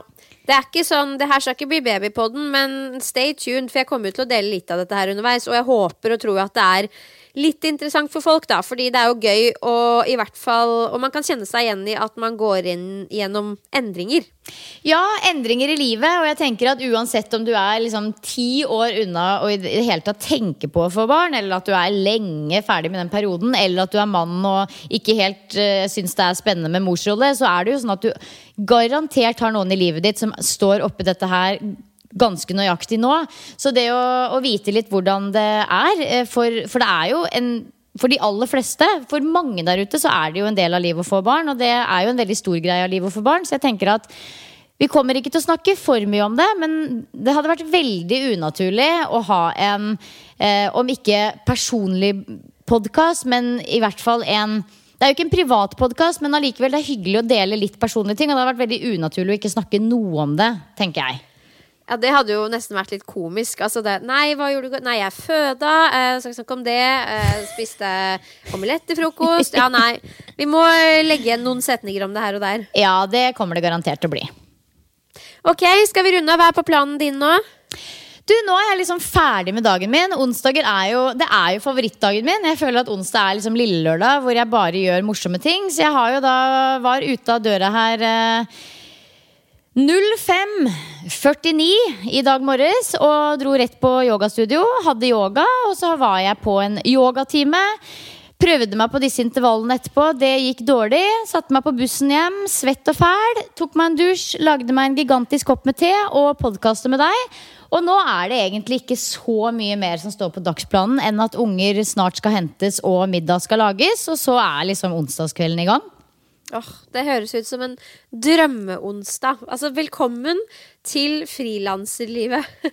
ja, altså, onsdager er, onsdag er favorittdagen min. Ferdig snakka. Det er sånn Ingenting skal komme i veien for denne onsdagen, for den er bare så dritbra. Så den, eh, den, Jeg kan godt ha litt andre dager som er litt mer histen og pisten og løpe hit og løpe dit, men akkurat onsdagen, den er litt sånn hellig for meg. Da skal jeg få få gjort yogagreia mi og podkasta og, og være hjemme tidlig. Så det er superdigg. Ja, men det er det som er med å, å, jobbe sånn som du gjør nå, at man må se på det som eh, en eneste lang intervalløkt. Noen dager og perioder, da er det full spurt, og du på en måte rekker ikke å puste.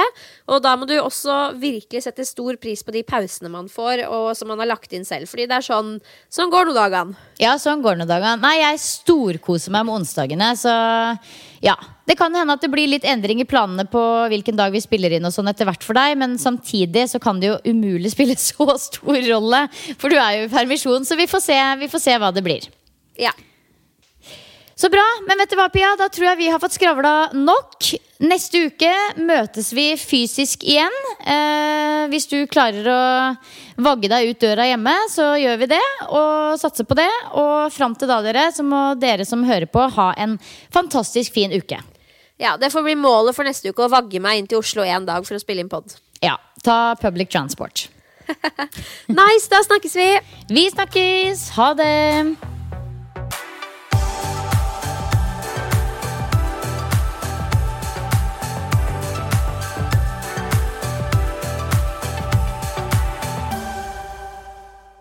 Treningspodden presenteres i samarbeid med Yt protein.